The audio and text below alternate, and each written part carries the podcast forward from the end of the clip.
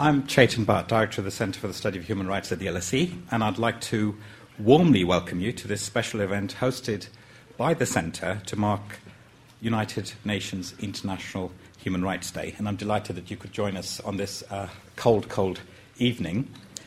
UN International Human Rights Day, which is on 10th of December, so a few days away, marks the day in which the UN General Assembly adopted the Universal Declaration of Human Rights in 1948.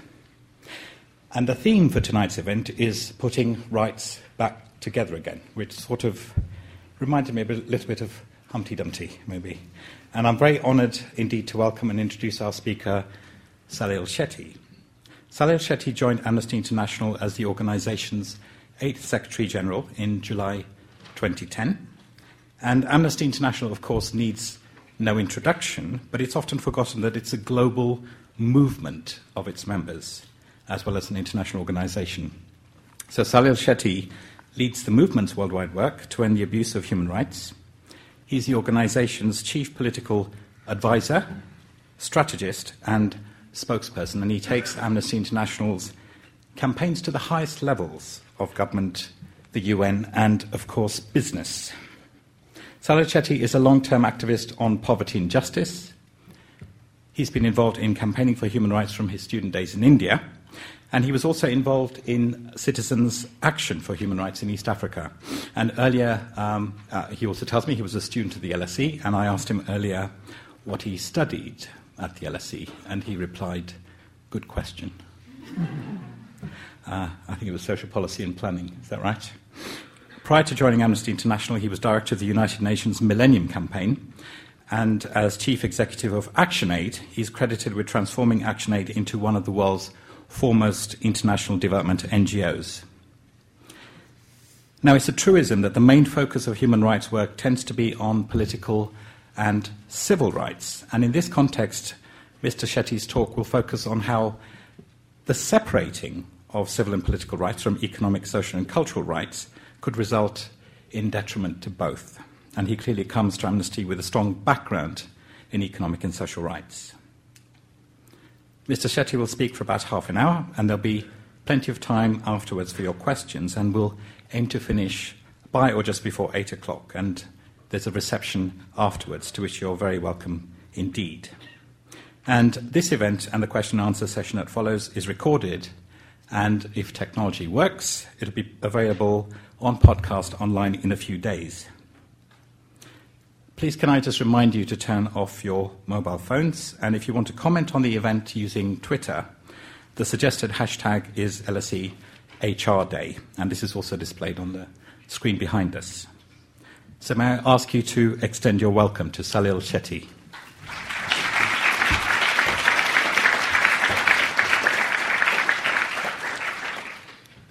Thank you, Chetan. Just wanting to make sure I know how this gadget works. Let's see.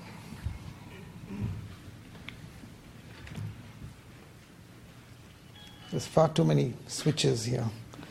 Do you know, Chetan, are you an expert at this? How do you actually I'll be trying move? Just to move from one to the other. It's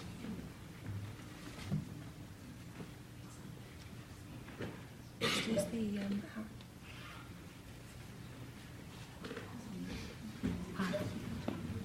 Ah, I see. Okay. Thank you. That's fine. Thank you. Excellent. Well, uh, uh, thank you, Chetan. Thanks to the Center for the Study of Human Rights for inviting me and for its important work. I'm very happy that in your introduction you didn't say anything more than just referring to my course because I see Tony Hall there, who is my professor and uh, guru from those days. Um, I was uh, thank you all for attending the lecture as well. I know that there are many people in this room who can speak on this topic with much greater authority than me. Um, as legal experts and academicians on this issue, I speak with great humility as a practitioner who spent a good deal of uh, my life living in people uh, living with people who were in poverty in Asia and Africa. So that's really my only qualification, really, to speak on this issue. Um, as uh, Chetan mentioned, the, the occasion is the is the Universal Declaration of Human Rights Day, And uh, the Universal Declaration, of course, clearly articulated the interdependence of civil and political rights on the one hand and economic, social, and cultural rights on the other. Um, as we celebrate the anniversary of the adoption of the Universal Declaration of Human Rights 64 years ago, um, in some ways it's very unfortunate that we're still debating some of its basic tenets. Yesterday, for those of you who are familiar with uh, India, yesterday I had a visitor from Ekta Parishad, which is the movement, uh, which I see Frank is here as well, and there are others who are very actively involved in social movements in so many parts of the world. But Ekta Parishad is, uh, has become very uh, well known in India for the landless struggle of landless people, and I was trying to ask him as to how does he see the distinction between uh, civil and political rights and economic, social, cultural rights. Ten minutes later, I realized that it was hopeless because he couldn't really understand what the difference was. Uh, but it's clear that we still have some difficulty in understanding how closely all rights violations are linked. So, the case I'll try to make today is that our failure to grasp that interdependence is damaging not just for one, but both sets of rights. Now, sadly, from early on, human rights were held hostage to politics.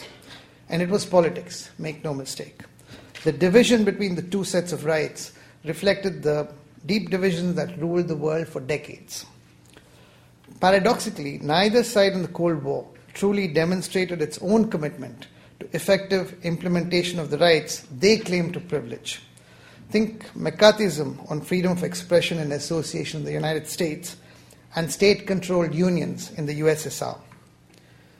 Now, in the years since the end of the Cold War, we have had the possibility of remembering or remembering the promise of human rights as universal, indivisible, and interdependent.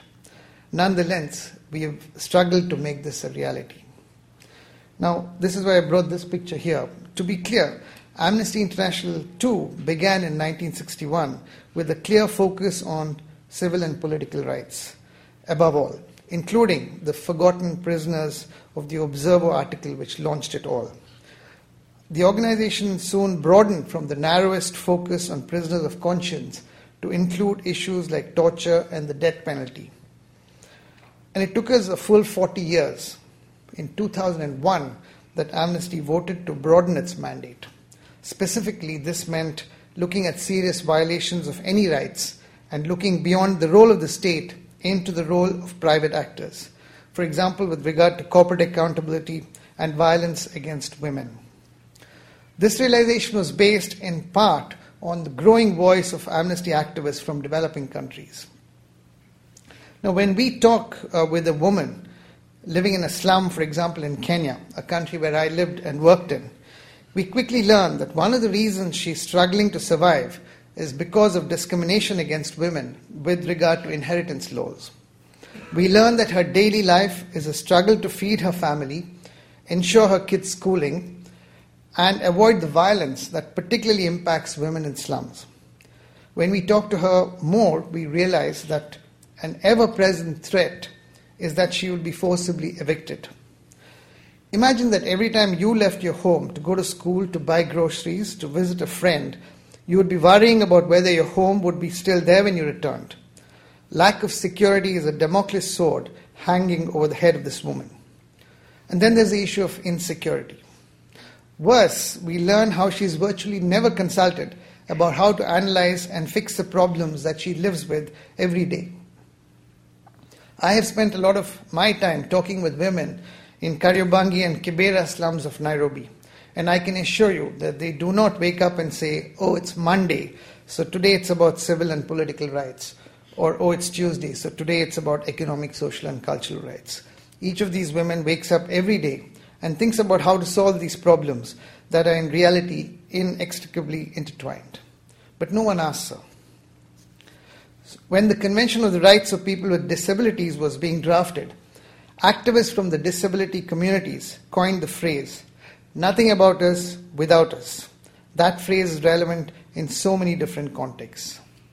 And our work in slums typically exposes two extreme responses by governments. On the one hand, governments often abandon any pretense of policing and ensuring security in slums. If anything, they focus on making sure that violence in the slums does not spread to other neighborhoods or business districts. Other governments take the opposite tack. They declare war on crime in slums, but then choose to use military tactics.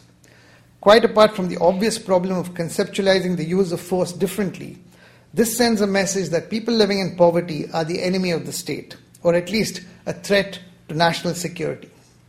We've seen images of this from Rio de Janeiro and Brazil on our TV screens many times in recent months.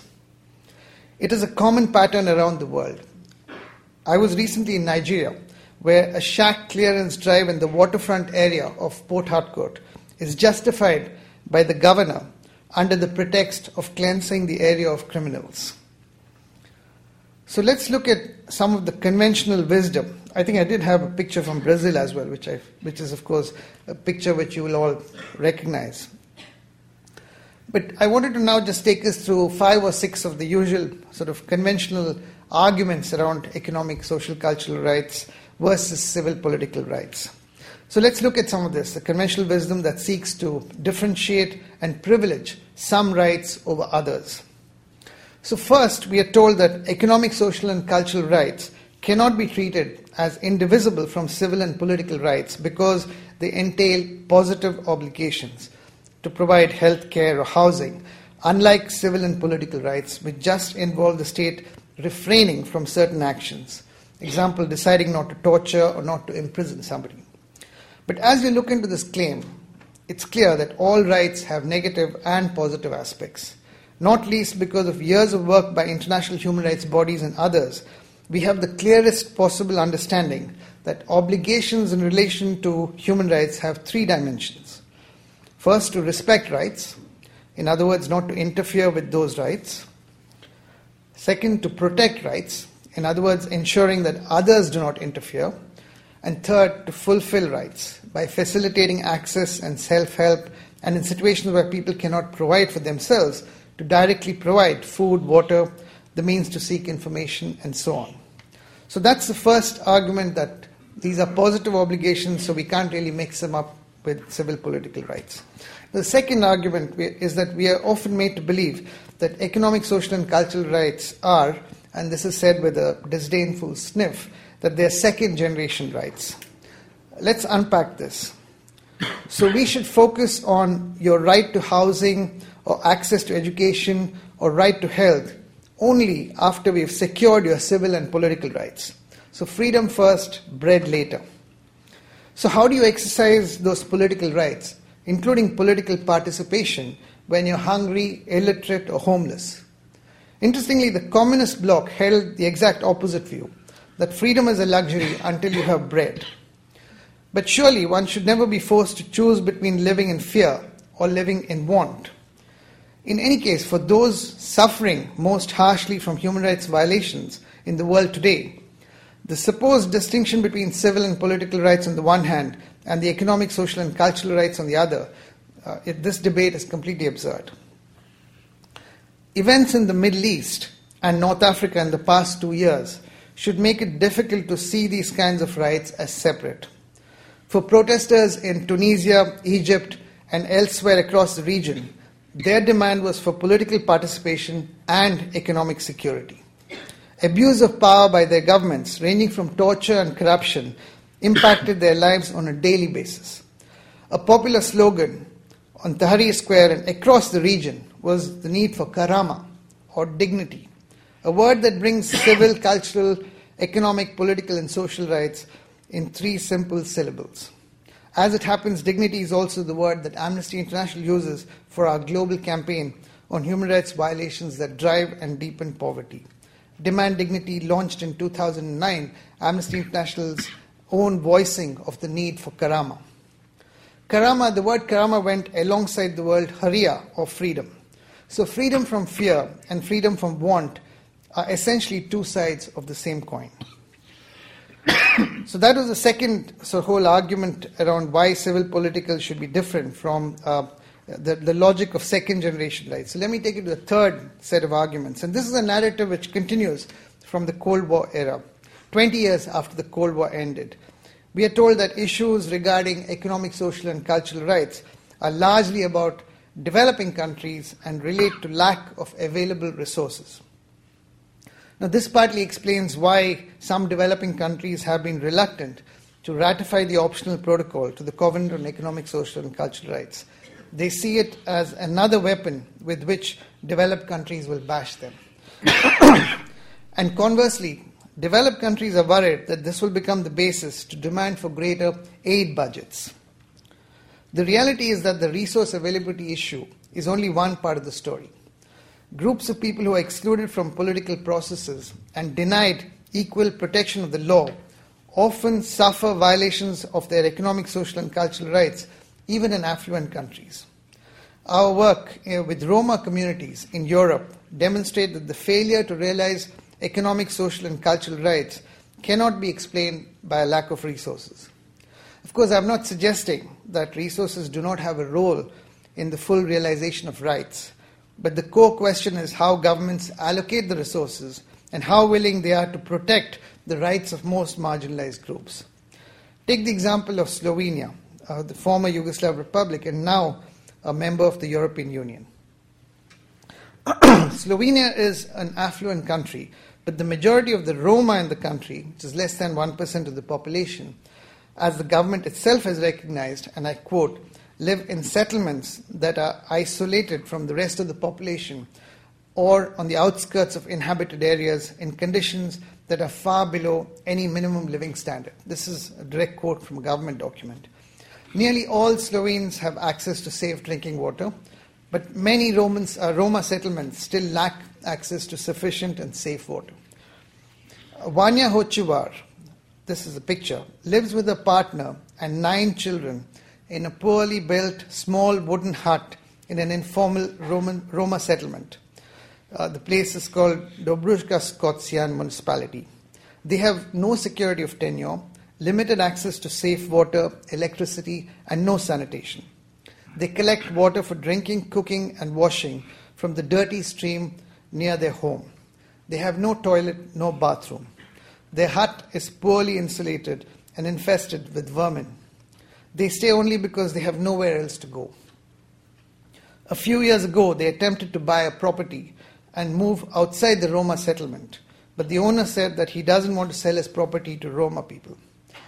And the politicians who could make their decisions to address a situation will not do so because their political constituency does not care and may actively vilify members of the Roma community. So it's not just a matter of the state having resources, it is equally about the policy choices governments make. This is why courts have a pivotal role to play in safeguarding the rights of those who are excluded and whom politicians ignore. As Amartya Sen pointed out a long while ago, black males in the US, the, richer, the richest country in the world, have a much lower life expectancy than men in much poorer countries, including Jamaica, Costa Rica, and even parts of India. Which brings us to the fourth myth that it is adequate to look at these issues solely through the lens of discrimination, because in that case there's a clear violator. Now, as in the case of, uh, as the case of uh, Vanya Hochivar demonstrates, discrimination plays a significant role with regard to violations of economic, social, and cultural rights. That discrimination is evident in developed as well as developing countries. But if we only look at this through a discrimination lens, we lose the opportunity to explore the realization of these rights fully. One could produce a powerful study on how discrimination against girls in certain parts of Pakistan deprives them of the right to education. And it would be a report with lots of discrimination cases, as, of course, the death defying courage of Malala reminded us. But if we stopped there, we would only be telling half the story. In parts of Pakistan, girls may be prevented from going to school, even primary school. But in these same areas, boys may be sent to schools where the curriculum does nothing to actually fulfill their right to education. So, the way to tackle the right to education is to define the minimum core content of the right to education for all children in Pakistan, as well as expose the discrimination against girls and protect the activists who expose it. Let me give you one more example going back to Nigeria. In Nigeria, where there are more than 900 people on death row, including some who are under 18, and many more who were sentenced by military tribunals and without the right to appeal. Now, both of these statistics are disturbing. Amnesty International, as you may all know, is of course opposed to death penalty in all cases under any circumstances. But George Orwell might have written in this case all prisoners are equal, but some are more equal than others. Questions of guilt and innocence are almost irrelevant in many parts of Nigeria. As one leading Nigerian activist pointed out, and I quote, it's all about if you can afford to pay to keep yourself out of the system. Whether that means paying the police to adequately investigate your case, paying for a lawyer to defend you, or paying or to have your name put on a list of those eligible for pardon. Some prisoners told Amnesty International that they were arrested when they went to a police station to report a crime they had witnessed. Police demanded money for their release. Without money, no release. Or let me put it more crudely rich people who may be guilty go free, and poor people who are innocent may die. Which is why the bailout clause of progressive realization can be very useful for recalcitrant governments, but literally the death knell for the poor. So, the last myth I want to tackle is the question of enforceability. Now, some argue that economic, social, cultural rights are non justiciable, they're not legally enforceable within the courts. Now, this is wrong. At a minimum, a court can provide redress for those whose rights are violated because of patent discrimination, but they can do more. And some courts have. They can engage in defining minimum core standards for rights. For people living in poverty, claiming their rights can be very difficult. In the case of economic, social, and cultural rights, these factors are compounded by the lack of incorporation of these rights within national laws or the view that persists that these rights are not capable of judicial enforcement. But it is really no longer feasible to keep arguing that the rights, economic, social, cultural rights, are not capable of judicial enforcement when courts are in fact doing this in virtually all regions of the world. Others may feel that taking the government to court on these issues brings about little change in the situation. It's true that many progressive judgments across the spectrum of rights face the problem that they are not often implemented or implemented very poorly. However, as the experience of India, Colombia, and South Africa and many other countries show, legal enforcement of economic, social, and cultural rights can lead to concrete and positive changes in the lives of people. I'll give you two examples. First, the right to food in India. In India in 2001, the Supreme Court ruled that minimum school guarantees for families, school meal guarantees for families living below the poverty line should be legally binding and implemented in full. The court ordered cooked midday meals with specified minimum content to be provided to all school children for a minimum of 200 days a year. This decision resulted in an additional 350,000 girls enrolling in school every year due to the increased availability of school meals. In other words, real life, real world changes for people's lives. There's, of course, the other celebrated case of HIV AIDS in South Africa. In South Africa, the courts made a crucial ruling when the lack of access to drugs that prevented mother to child transmission of HIV resulted in the infection of 70,000 infants in the year 2000 alone. This, despite the backing for the drug of the World Health Organization and the fact that the drug manufacturer agreed to supply it free for five years. In 2002, South Africa's Constitutional Court ruled that the government must permit and expedite the use of antiretroviral drugs to prevent mother to child HIV transmission. The decision, as we all know, has had enormous impact. It undermined the government's HIV denialist policies. In 2003, the South African cabinet adopted an operational plan to combat AIDS that included ARVs as one of its core components. This, in turn, opened the door across sub Saharan Africa for a real push for ARVs to be delivered by governments with spectacular results in the global fight against AIDS. For all of the reasons that I've described, Amnesty International sees the interdependence of rights as a key to creating the world in which all people are born free and equal in dignity and rights. People knowing about their rights is the first step to claiming them. In 2005, the Government of India introduced the Right to Information Act after a public campaign highlighted how people living in poverty in rural areas were disadvantaged by lack of information and how this also disadvantaged them and, and contributed to rampant corruption, and famine relief. The Act is a significant step towards greater transparency and accountability. And that right to information contributed towards a court decision denying the mining giant Vedanta permission to extract bauxite in the Niyamgiri Hills, the traditional uh, living area, traditional lands of Dongria Kond indigenous group. The company has challenged these decisions before the courts in India, and final decisions are pending. But the fact that things have got so far, and Amnesty International is very actively involved in this, is a very significant development. So, over the past 20 years, we have seen the expansion of national and international law to protect global economic interests through a range of international agreements on investment, trade, and intellectual property rights, backed by robust enforcement mechanisms. However, while economic interests have been able to make the law work for them, those harmed by their operations have often seen law and protection of the law recede in the face of corporate power. Deregulation, the need to attract foreign investment, and provisions and trade and investment agreements have all squeezed the protection the law can provide people affected by corporate operations, particularly in poor countries. Some of you may have seen the recent report, and I'm, I'm seeing uh, Chetan looking a bit worried that I'm taking too long. No, but no, I'm so okay.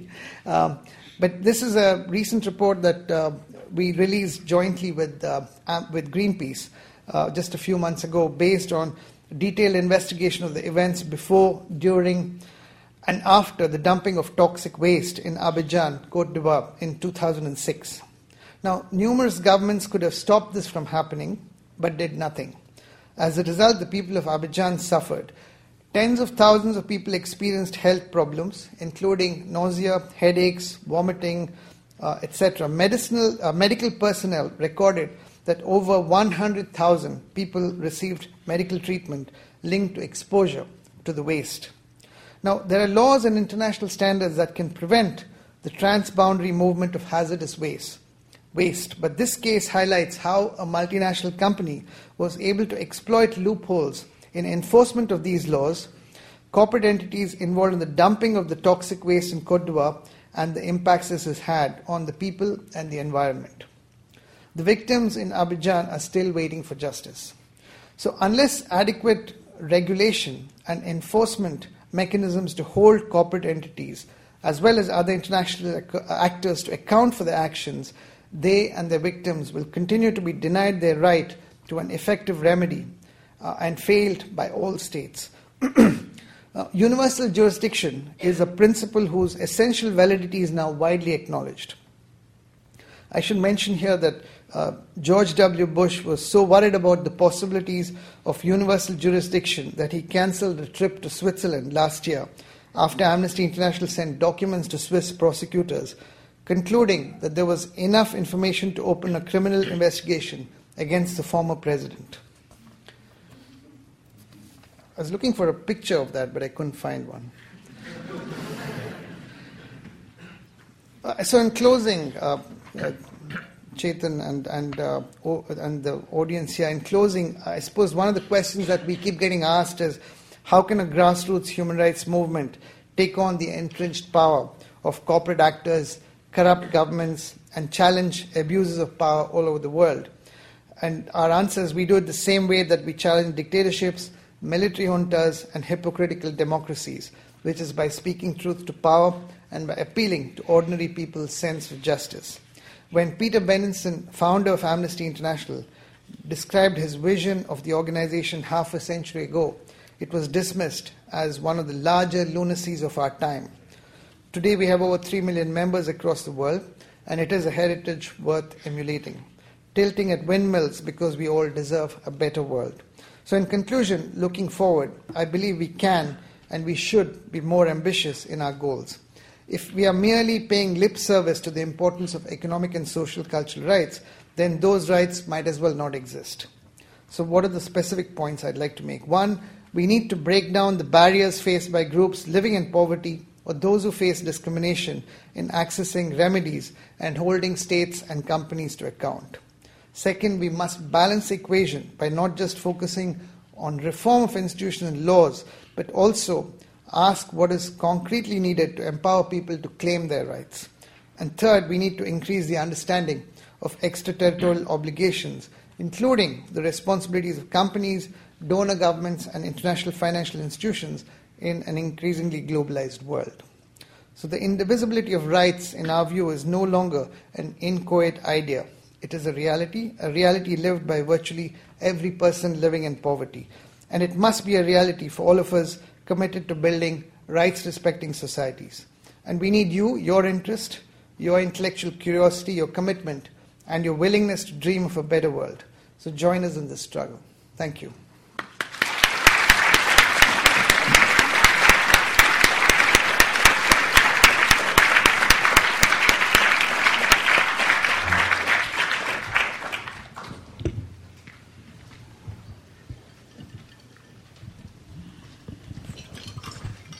Thank you uh, very much indeed for a very rich and enlightening lecture. And we have time for questions, and I know many people will have questions for Mr. Shetty.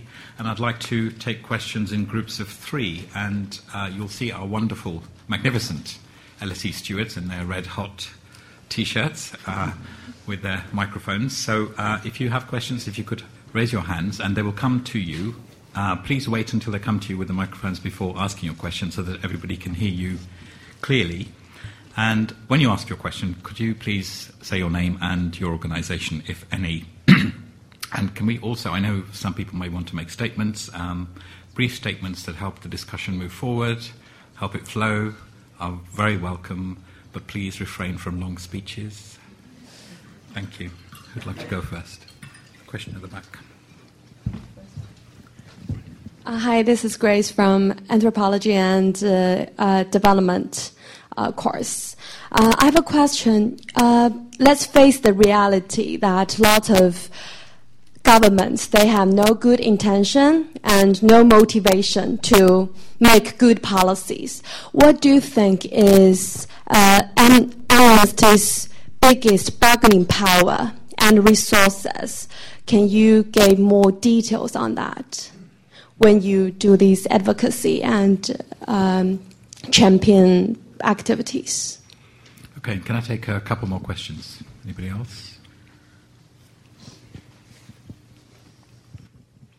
Hi, my name is Emily. I'm a social policy and planning student here as well. Um, I, I, my question is somewhat related. I was curious about uh, how Amnesty is addressing issues of climate change and environmental rights uh, in the context of all the other um, types of rights that you talked about. Obviously, they're interconnected. And in particular, there's some uh, activity going on right now, at least in the U.S., around pushing um, universities to divest in uh, climate in fossil fuels. And just curious what Amnesty thinks about those kind of divestment strategies. Okay, the questions are sort of coming from there. Are there any from the upper gallery? One more question, anyone? Okay, do you want to take those? Thank you.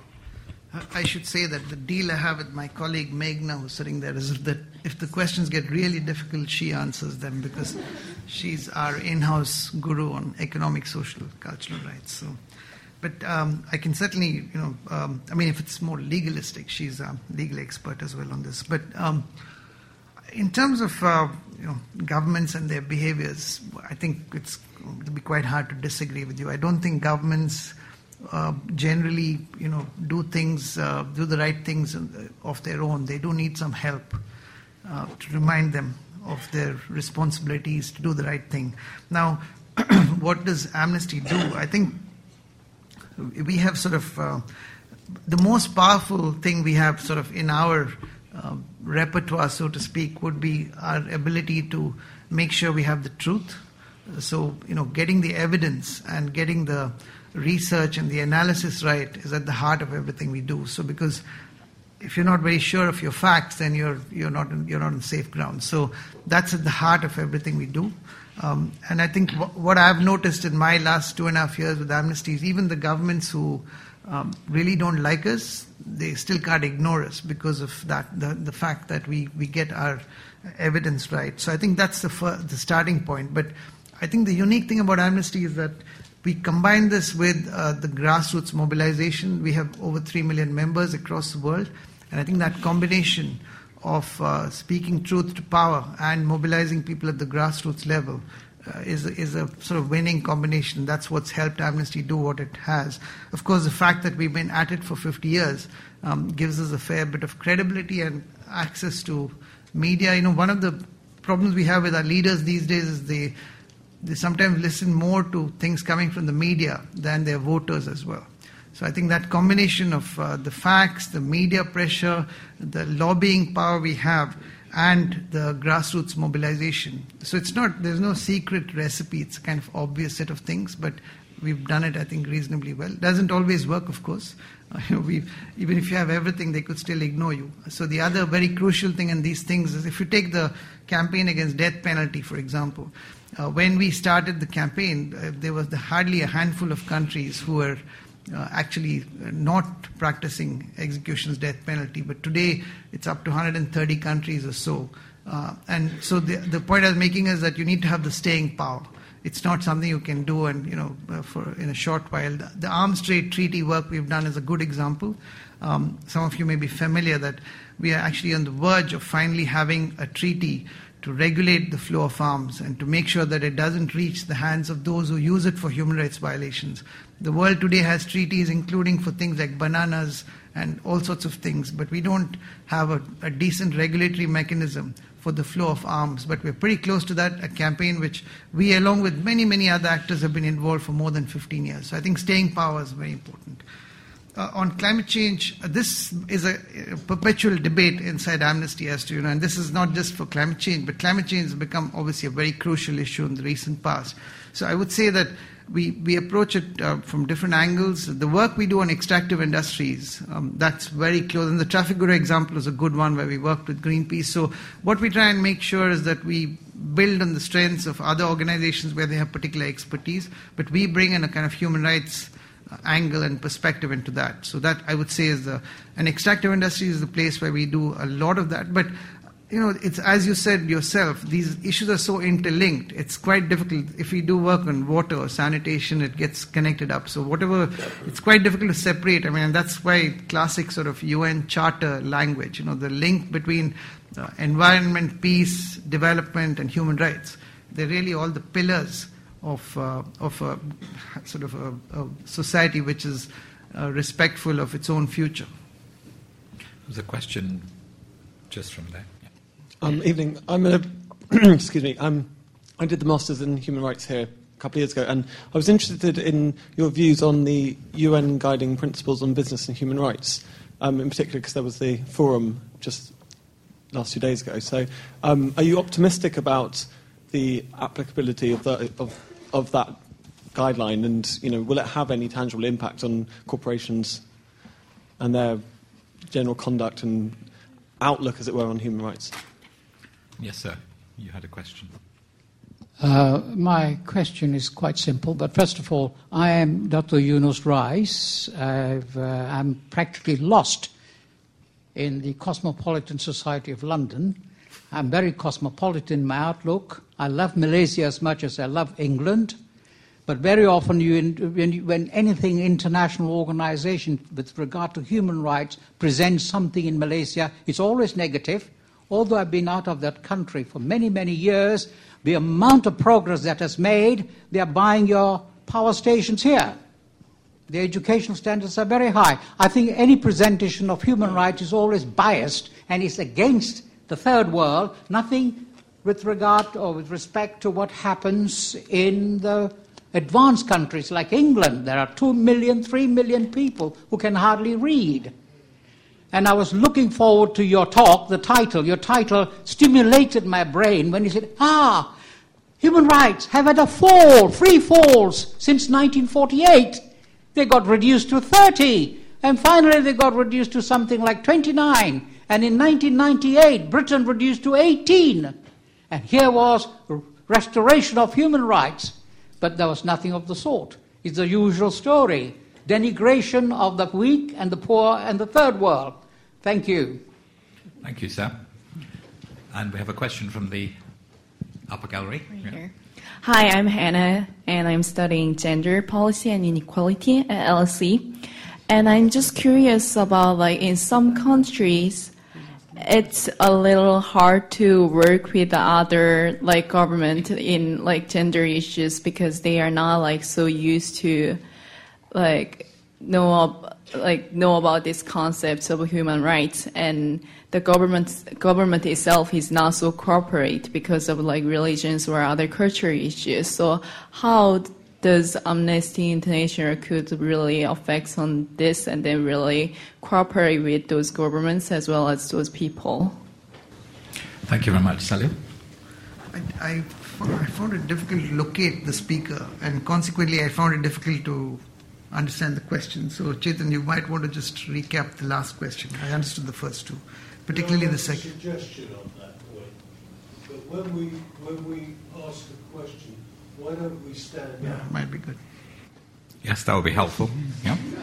Thank you very much.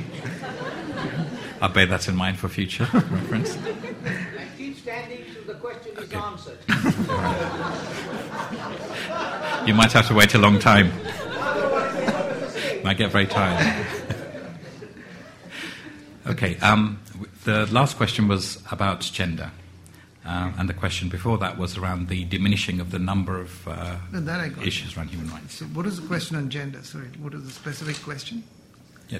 Could you just please repeat that? I didn't really. It's about the relationship of, uh, oh, it was of up women there. with government. Okay, yeah. that's. I was looking. Sorry, I'm here. Okay. Um, so, so I'm just curious about like because I'm studying gender policy and inequality at LSE, and in some country it's hard to like adapt like work with like some government in in certain countries, such as like Arabic country, because they are not like, I mean the the hum, the the approach that Amnesty International trying to do through human rights it may not acceptable in certain countries government and they are probably not so cooperate with work like cooperate um, with Amnesty International as well as people as well they are not so ready to accept this concept so I just wanted to know what yeah Thank you. Much easier now that I can see you there. So. Okay, can I? Do you want me to answer? Please, Yeah, okay. please. So on the uh, business and human rights, I mean, I think you're asking more specifically about the sort of Ruggie principles, and uh, that was the more specific point because there's a whole discussion we could have on business and human rights. So our, you know, we've been uh, John Ruggie and us, we've worked quite closely on this. We've been having a sort of ongoing debate on this question, and our view generally is that uh, the, the proposition that they're making that we should have a voluntary sort of approach, a voluntary sort of code of conduct, is good, but it's not good enough. And uh, because w- what we are having now is a whole plethora of standards and codes of conduct which are voluntary. Uh, our view is that we've reached a point where we actually need some mandatory, um, you know, mandatory rules on how corporates should behave. Um, the problem we have with the voluntary uh, approach is that the, the, the companies who would like to do the, the right thing, they're going to do it anyway. The problem we have is the ones who don't want to do the right thing. And with them, the voluntary approach doesn't work. And we, we believe that actually we've reached a point in our evolution and thinking, even on the legal aspects, that you know, we don't need to any anymore rely on a voluntary approach. And I, I was uh, having this conversation with uh, Sir Vernon Ellis, who some of you might know, who was the chair of Accenture, who comes from a corporate background. And one of the really interesting examples he gave was uh, in the UK context, where you have, say, uh, you know, all these opera houses, and he was, I think, the chair of one of these English National Opera houses, etc., whatever, one of the f- sort of hallowed establishments of English culture. Um, and he was saying that initially there was a big argument there about uh, whether safety guidelines for dancers on these wooden floors should be voluntary or mandatory. This was a big debate when it first started. But now you take that as a given because you you know you, you, the discussion has evolved to a point where this becomes it's, there's no question that this is mandatory. So the whole issue of corporate behavior we feel has now reached a point where given the sort of egregious misbehavior of corporations in so many parts of the world we are no more in a you know position where we can accept voluntary codes of conduct. This should be enforceable. So that's our position on the Ruggie principles. And of course, it's easier said than done, but there are many corporations who themselves are interested in moving this direction. Interestingly, and this kind of t- takes us on the second point, the Malaysian uh, gentleman's question, the sudden interest in Western companies to make human rights enforceable is linked to the growth of companies in China, India, and Brazil. So suddenly, Western companies are starting to say, no, no, no, actually, it's a good idea. We should make this all mandatory. The ones who are, you know, very systematically avoiding and perpetrating human rights violations themselves have suddenly started feeling the value of having mandatory uh, codes of conduct for companies uh, to a friend from Malaysia, I'm sorry, I'm, I'm sorry that you need give, you need to be telling me this. This is kind of exactly what I say normally on these issues, because I mean today's talk was not focused on those questions. As far as amnesty is concerned, our work on uh, you know, on the question of making, uh, being consistent in, in the way in which we look at human rights is something we are deeply conscious of, and I obviously coming from India, even more conscious of that question. Um, in the European context, you, you looked at briefly of our work on forced evictions. We've done a huge amount of work on migration and how there is massive discrimination in the way migrants are treated. Uh, our whole work on counter-terror, which is, I briefly mentioned uh, George Bush's you know, self-confession in his memoirs uh, saying that waterboarding is not torture. I mean, he actually confessed that he had authorized waterboarding, and we took that on. We, I mean, unfortunately, the U.S. government is not taking it on, but I don't think you need to worry about Amnesty International using the same standards, whether it's uh, the West or whether it's we have the same standards. Now, having said that, uh, we don't need to pretend about what the reality is. I'm, I'm, not talking about Malaysia. I mean, I, I don't know enough about Malaysia to comment on it. But the fact is that, you know, we have many, many challenges in Asia, Africa. Uh, developing countries have bigger challenges on human rights than Western countries. But by no means can we say that the West doesn't have its own uh, human rights challenges, the richer countries don't. And it's not even an economic issue because, and that takes me to the third point. You know, I've just come back recently from Kuwait and Gulf states where it's not a resource issue. Human rights abuses, you can't relate only to resources, and that's what I said in my presentation as well. On the gender question and the sort of culture issue, just reminded me of one example. Uh, last year, after the revolution, I was in Egypt uh, to talk to the Supreme Council of Armed Forces about the, the new Egypt, you know, what the agenda for change should be. It's interesting given where we are today and this week in, in the Egyptian political reality. But uh, one of the things that uh, one of the groups we met were uh, women, uh, 20 or so women who were in Tahrir Square. And when they were, they, and then they were picked up and taken to uh, one of the military detention centers.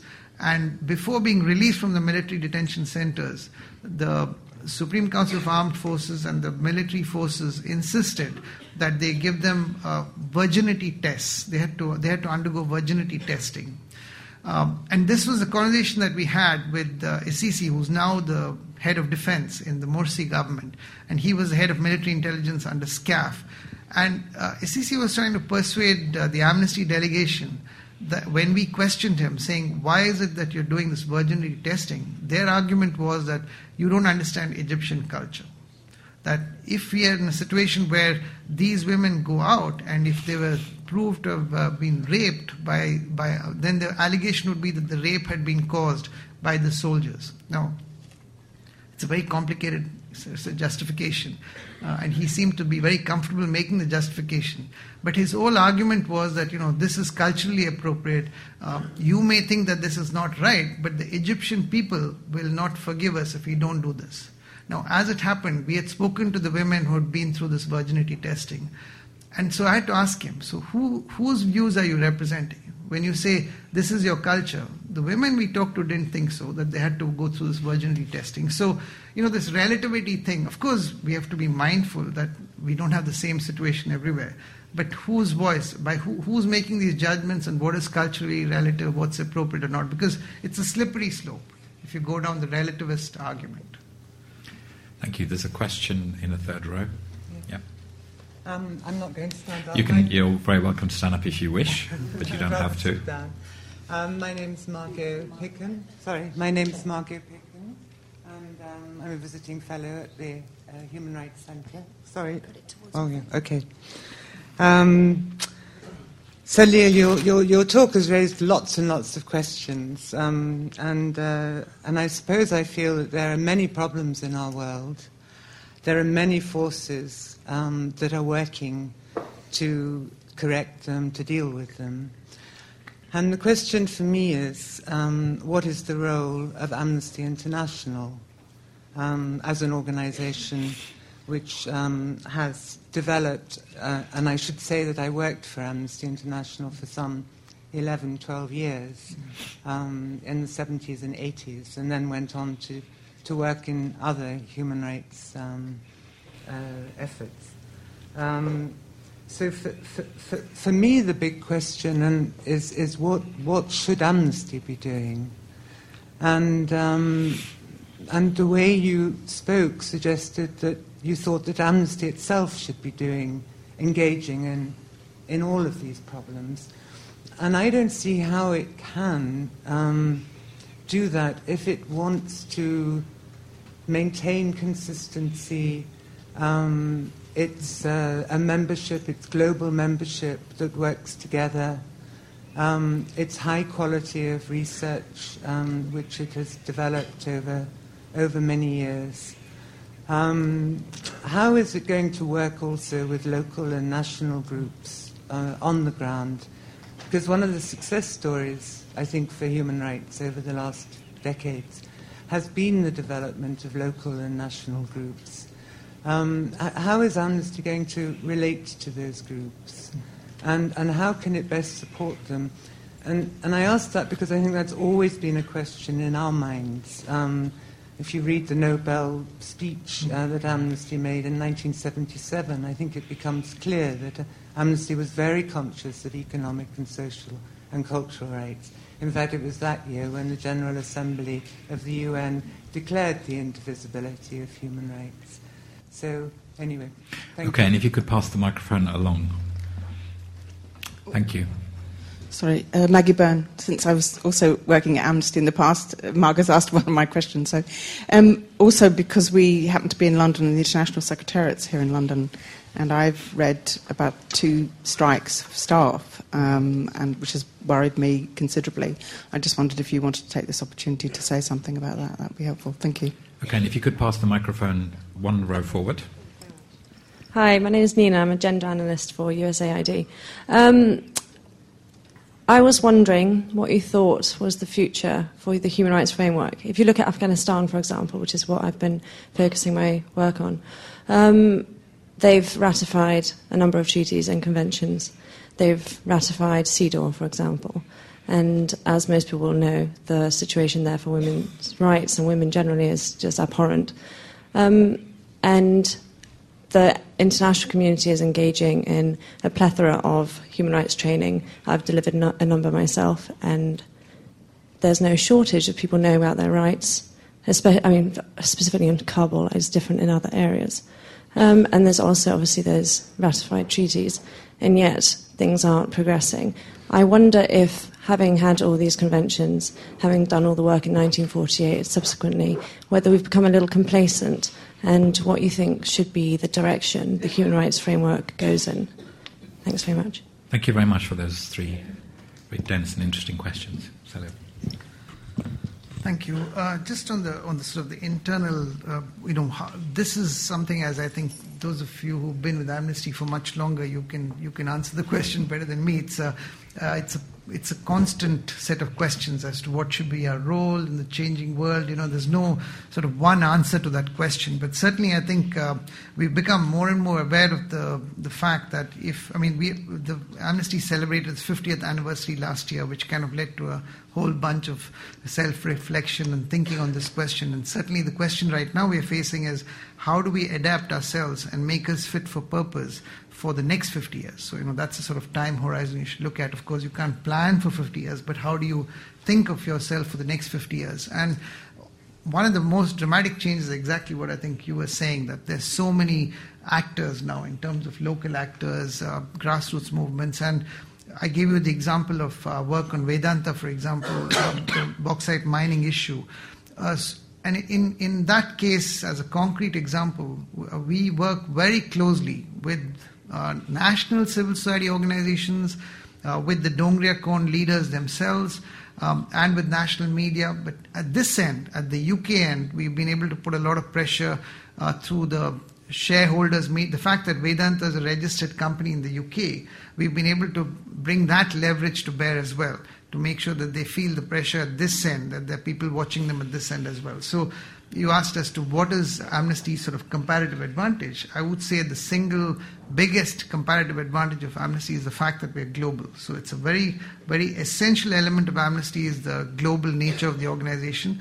Uh, I believe that uh, the membership of Amnesty, which is of course heavily concentrated uh, for historical reasons in North America and Europe, uh, is something which can absolutely uh, spread uh, very effectively to Africa, to Asia, to Latin America, because there's now a growing population in all of these countries which feel like they're part of an international community. We didn't have that possibility even 20 years ago, but today we know that there are enough Brazilians, Africans, Indians, people in the Middle East and North Africa who would like to be part of a global movement. And I think it's very important that we uh, afford that possibility for those uh, people in all of these countries to really contribute to this global movement. There are lots of practical issues and managerial challenges, which uh, I think you saw some of the flashes of that, which you were referring to earlier, which internally we have to sort out. But uh, as long as I think we don't compromise the quality of our research, the global coherence and, and consistency with which we work, I think uh, you know the, the need for amnesty for the next 50 years is only greater, which kind of takes me into the, the point that you were making, which is what is the future of human rights. I, I would say that, I mean, you're right to say that you know we're in a phase where a lot of the normative work has happened. We're still there's some new areas. We talked about climate change, business and human rights. We're still uh, at an early stage in some of those areas. But there are other areas where we have strong uh, frameworks, treaties, conventions, all of that. So the challenge very much is on the implementation and the delivery. And for that, we absolutely need to have the ground presence and the grassroots activism. And that's why I was saying earlier that Amnesty's benefit has been that we could do both. We had the normative sense, but also the grassroots pressure. Uh, and that takes us back to that question that, you know, we need to have that grassroots pressure more and more in the places where the violations are happening. We can't only have it. Historically, you know, we could do it by putting pressure from the developed countries onto developing countries. That's, I think, going to become more and more challenging in the future because, as you can imagine, if you go to the Brazilian government and say that uh, we have members in France who, who don't like what you're doing, I mean, they'll be respectful, but that's not going to move the lever. You know, we need to have the Brazilians to say to the Brazilian government, sorry, you know, you can't butcher your people in Sao Paulo anymore. You know, we have Brazilian uh, people who are going to challenge that, and we will work respectfully with local organizations in doing that. I think we need to make sure that we, we don't uh, take the space of local organizations. But I mean, everybody I've spoken to has generally welcomed the need for amnesty. I've just come back from Nigeria, I was saying to you just a short while ago. Um, and as you know, Nigeria's got a whole raft of uh, national NGOs and local organizations. But what Amnesty brings to the table, I think, is quite unique and very welcomed by a cross section of people. Okay, thank you very much. There's a question from the third row in the middle. Frank.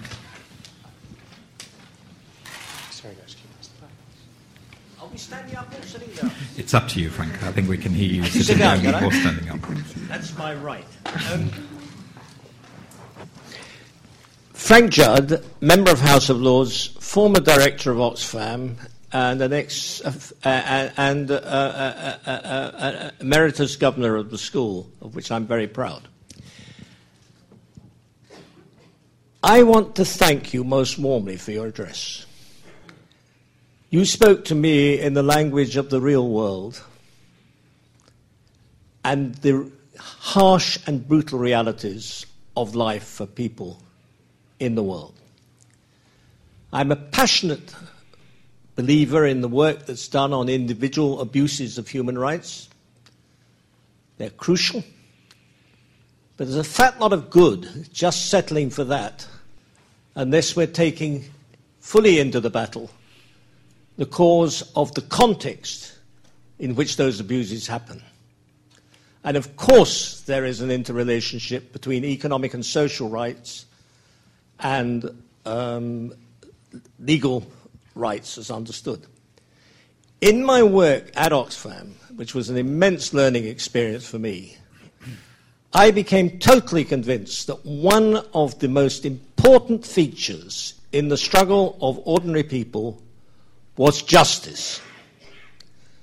And then, of course, you move on to talk of the rule of law. And the, the term the rule of law is loosely used sometimes as somehow the solution to everything. Of course, it matters what's in that law. And human rights have to be central to it. Now, in this context, I want to ask you a very specific question, if I may, about how you, as an internationalist, working in an international organization, see a trend in my own country here, the United Kingdom. There is an immensely important debate developing on a Bill of Rights versus the integration of human rights into our own law and the importance of the European Court of Human Rights and the rest. Is there not a profound danger that, quite apart from the issue of what is the motivation for this change, is it to expand human rights or is it to more closely define, in a restrictive way, human rights? But quite apart from that issue, is there not a danger that if we were to do that, we would undermine the global cause of human rights because it would seem as though it was something that's just about our own society and that these were not absolute uh, considerations and values reflected in international law which applied everywhere. Thank you very much, Frank. And there's a question from the back. Um, hello, I'm an undergraduate student in inter- international relations at LSE, and I was just curious um, with the Millennium Development Goals set to end in 2015, are there any sort of talks to as to what's going to replace them? And um, if there are such talks, what sort of Amnesty International's role in them? Thank you. And a question from the front here. Um, my question is sort of relates to something you've already touched upon in terms of um, cultural relativism. The thing that I found most disturbing in your presentation was the, the part from Slovenia when you said that the local politicians were prevented from taking action because local, the feeling of local people was um, pretty much against taking action. And the example from Egypt was great as well. So, in those contexts, what is the appropriate course of action for an organisation like Amnesty? Because you very much put yourselves forward as a grassroots organisation, so you need to be driven by people on the ground. And so do you need to change hearts and minds and then take the politicians with you or would you ever try and usurp that through the media and have politicians lead in that change of hearts and minds and when do you have to just throw your hands up and say sometimes on some topics people have the, the laws and the government that they deserve maybe thank you very much thank you uh, so all, i mean how much time do we have Chip? we've got time okay because you know, uh, but I would like to get to a few more questions in before we finish. No, I mean you know, some of these uh, uh, questions which which will take time. I think uh, we, as you know, uh, Frank, we, we, you this is the pleasure of being Lord Frank Judd. You don't remember that we've met a few times before, but I, in terms of the UK Bill of Rights, uh, I'm not by any means uh, you know an expert on the question, but I think for our view, and I'm kind of quoting here from our UK colleagues who specialize in this question, that on the one hand, the, having a strong Bill of Rights would be welcome to the extent that it helps human rights, but our worry is that it will send a very negative signal internationally, uh, particularly given the sort of uh, very political, politicized nature of the debate. And certainly in, in the context of the European uh, court, that, that whole debate in the context of Europe, um, our, our, view is that the, if the argument is that everything is being pushed to the European Court, etc., if you actually look at the data here that we have, which is kind of contrary to public perception, the cases from the UK apparently account only for 2.4% of those reviewed by the European Court. 25% of the cases come from Russia. So there's lots of you know distortion of facts in the way that this is going on. And broadly speaking, I think we are we are deeply worried. I think we share your worry that this is a race to the bottom on that point. On the on the point of uh, the Millennium Development Goals, which is what I worked on for several years before coming to Amnesty, we are, we are looking at that question ourselves as to what happens in the post 2015 framework. Now, um, the, there's a UN process, you know, classic UN process. It's already started, so lots of national consultations. Uh, there's a coalition here, a Beyond 2015 coalition, which is working in the UK context as well. So you, if you Google beyond 2015, you'll get a lot of the information on the on the actual UN process. September 2013, which is next uh, General Assembly, there will be the final review of the MDGs, kind of the last lap of the Millennium Development Goals, and in September 2013, the high level panel, which has been created to look at the post 2015 process, will present its recommendations, initial recommendations. So that's on the process side. Now, on the content side, you know, my view on this question is that the best way to decide what we want in the post 2015 framework must be by doing a careful review of what's worked and what's not worked in the first 10 years or first 12 years as we are now.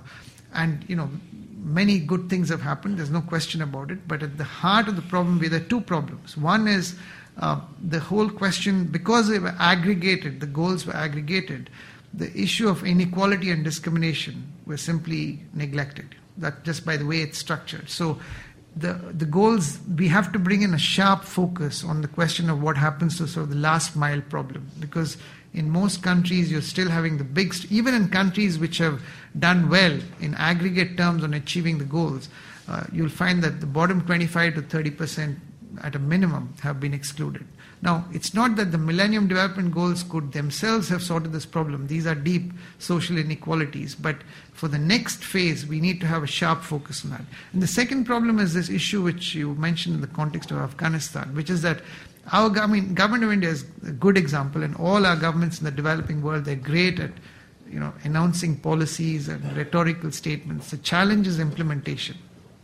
So the implementation question is weak in the way the framework has been formulated in the first phase. So, the next phase, the accountability of governments to deliver against the commitments they're making has to be front and center. And that effectively, the combination of the inequality issue and the accountability issue actually firmly moves the Millennium Development Goals post 2015 into a human rights framework because they are the two core issues. If you look at discrimination and inequality and accountability, they are just different words for human rights, really. And of course, content wise, you could argue, and I'm sure there will be a strong case to integrate the climate and environment issues much more closely, of course. That's an obvious one. Um, and as you know, with, through the Rio Sustainable Development Goal um, sort of articulation, uh, there is going to be a challenge to bring these two pieces together. I think that's where we are on, on that, on that question. Now, um, I think on the on the rule of law, I've kind of, uh, I mean, that's a complex. I, am not sure, you know, there's a clear answer to that. I can give you one example from an Amnesty International uh, sort of experience. So, one of the things that we worked on is um, in the case of in a European, uh, in the European context, in France and Belgium, etc. We have this whole debate about full-faced veils, as you know, in France. Now, as you know, historically, Amnesty's campaigned against uh, women being forced in some countries to wear full faced veils. So now we have a reverse situation in France where we are campaigning that women who want to wear full faced veils, the French government cannot force them not to wear it. You can imagine what this does with our members.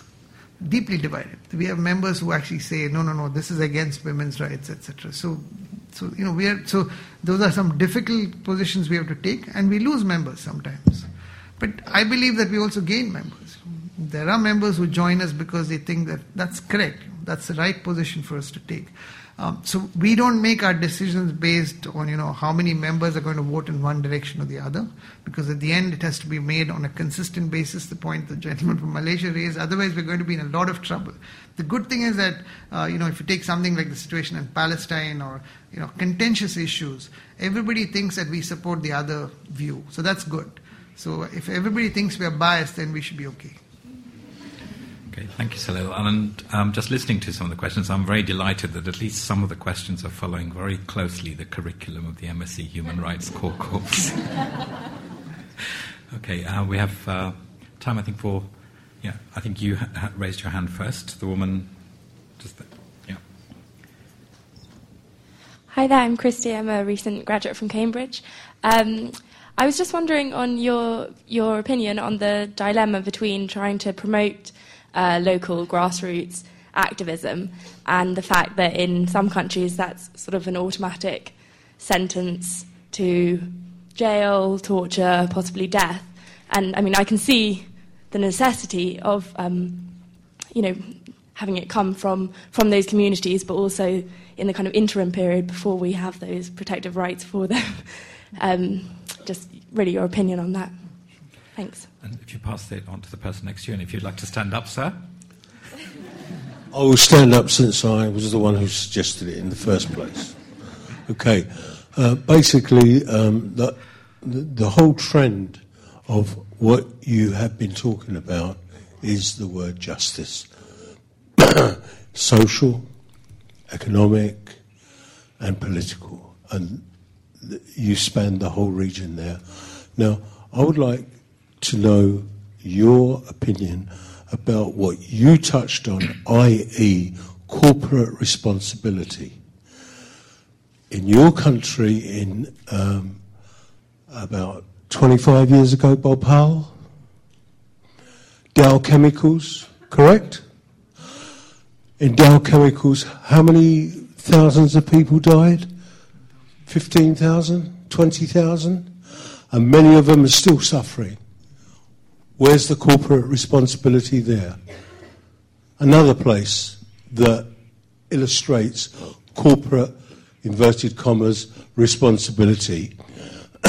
Again, it was uh, chemical companies in the United States, I think it was probably Dow again, who um, provided the United States military with one of the most evil um, forms of um, chemical poisoning called dioxin Agent Orange, which they dropped in the Vietnam War between uh, the years 1965 to 1971 or two. Yeah?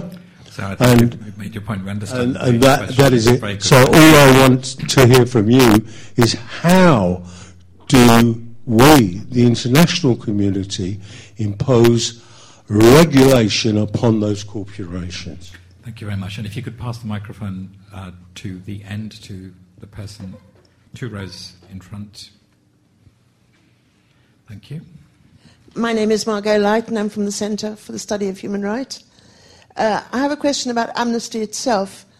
If Amnesty moves its focus to the field, will it be able to continue to be a global organisation? Okay, can I just take one last question for the person in the middle? Sorry, guys, could you pass that? Hi, it's all right. I can just project my voice. Um, yes, my name is Sarafina. I'm studying law, and I'm, I'm sorry for being a bit persistent, but this question has been bugging me for some time. Now, the thing about um, that strikes that kind of strikes me about human rights law and its discourse, it's, it seems very adversarial in nature. I'm just wondering how um, it actually, how it might actually be useful I mean, in your opinion, do you think it's actually useful or more detrimental in fostering a human rights culture? yeah, so that's Okay, my thank you. Thanks. That's four questions, and we'll, we'll see how we do in terms of time. Thank you. So the first, uh, I'm, I'm going in the sequence that it was asked. In terms of the the point about local activism and you know how do you square this, and particularly in countries where it's not safe to do that. So I, wasn't in any way suggesting that there's uh, you know a reduced role for international solidarity. I mean, not at all. In fact, if you if you remember in the Middle East and North Africa, in the so-called Arab Spring, when the Libyans were being pushed out in the tens of thousands from Libya, um, it was the Tunisians who housed them. In, in, in large numbers, the largest number of asylum seekers were taken into Tunisia. And the Tunisians were going through a massive crisis themselves, but they took them, you know, on board. And we saw international solidarity at its best between Egypt, Tunisia, and all of Libya, you know. And so there's always going to be a role for support from outside. So there's no question about that.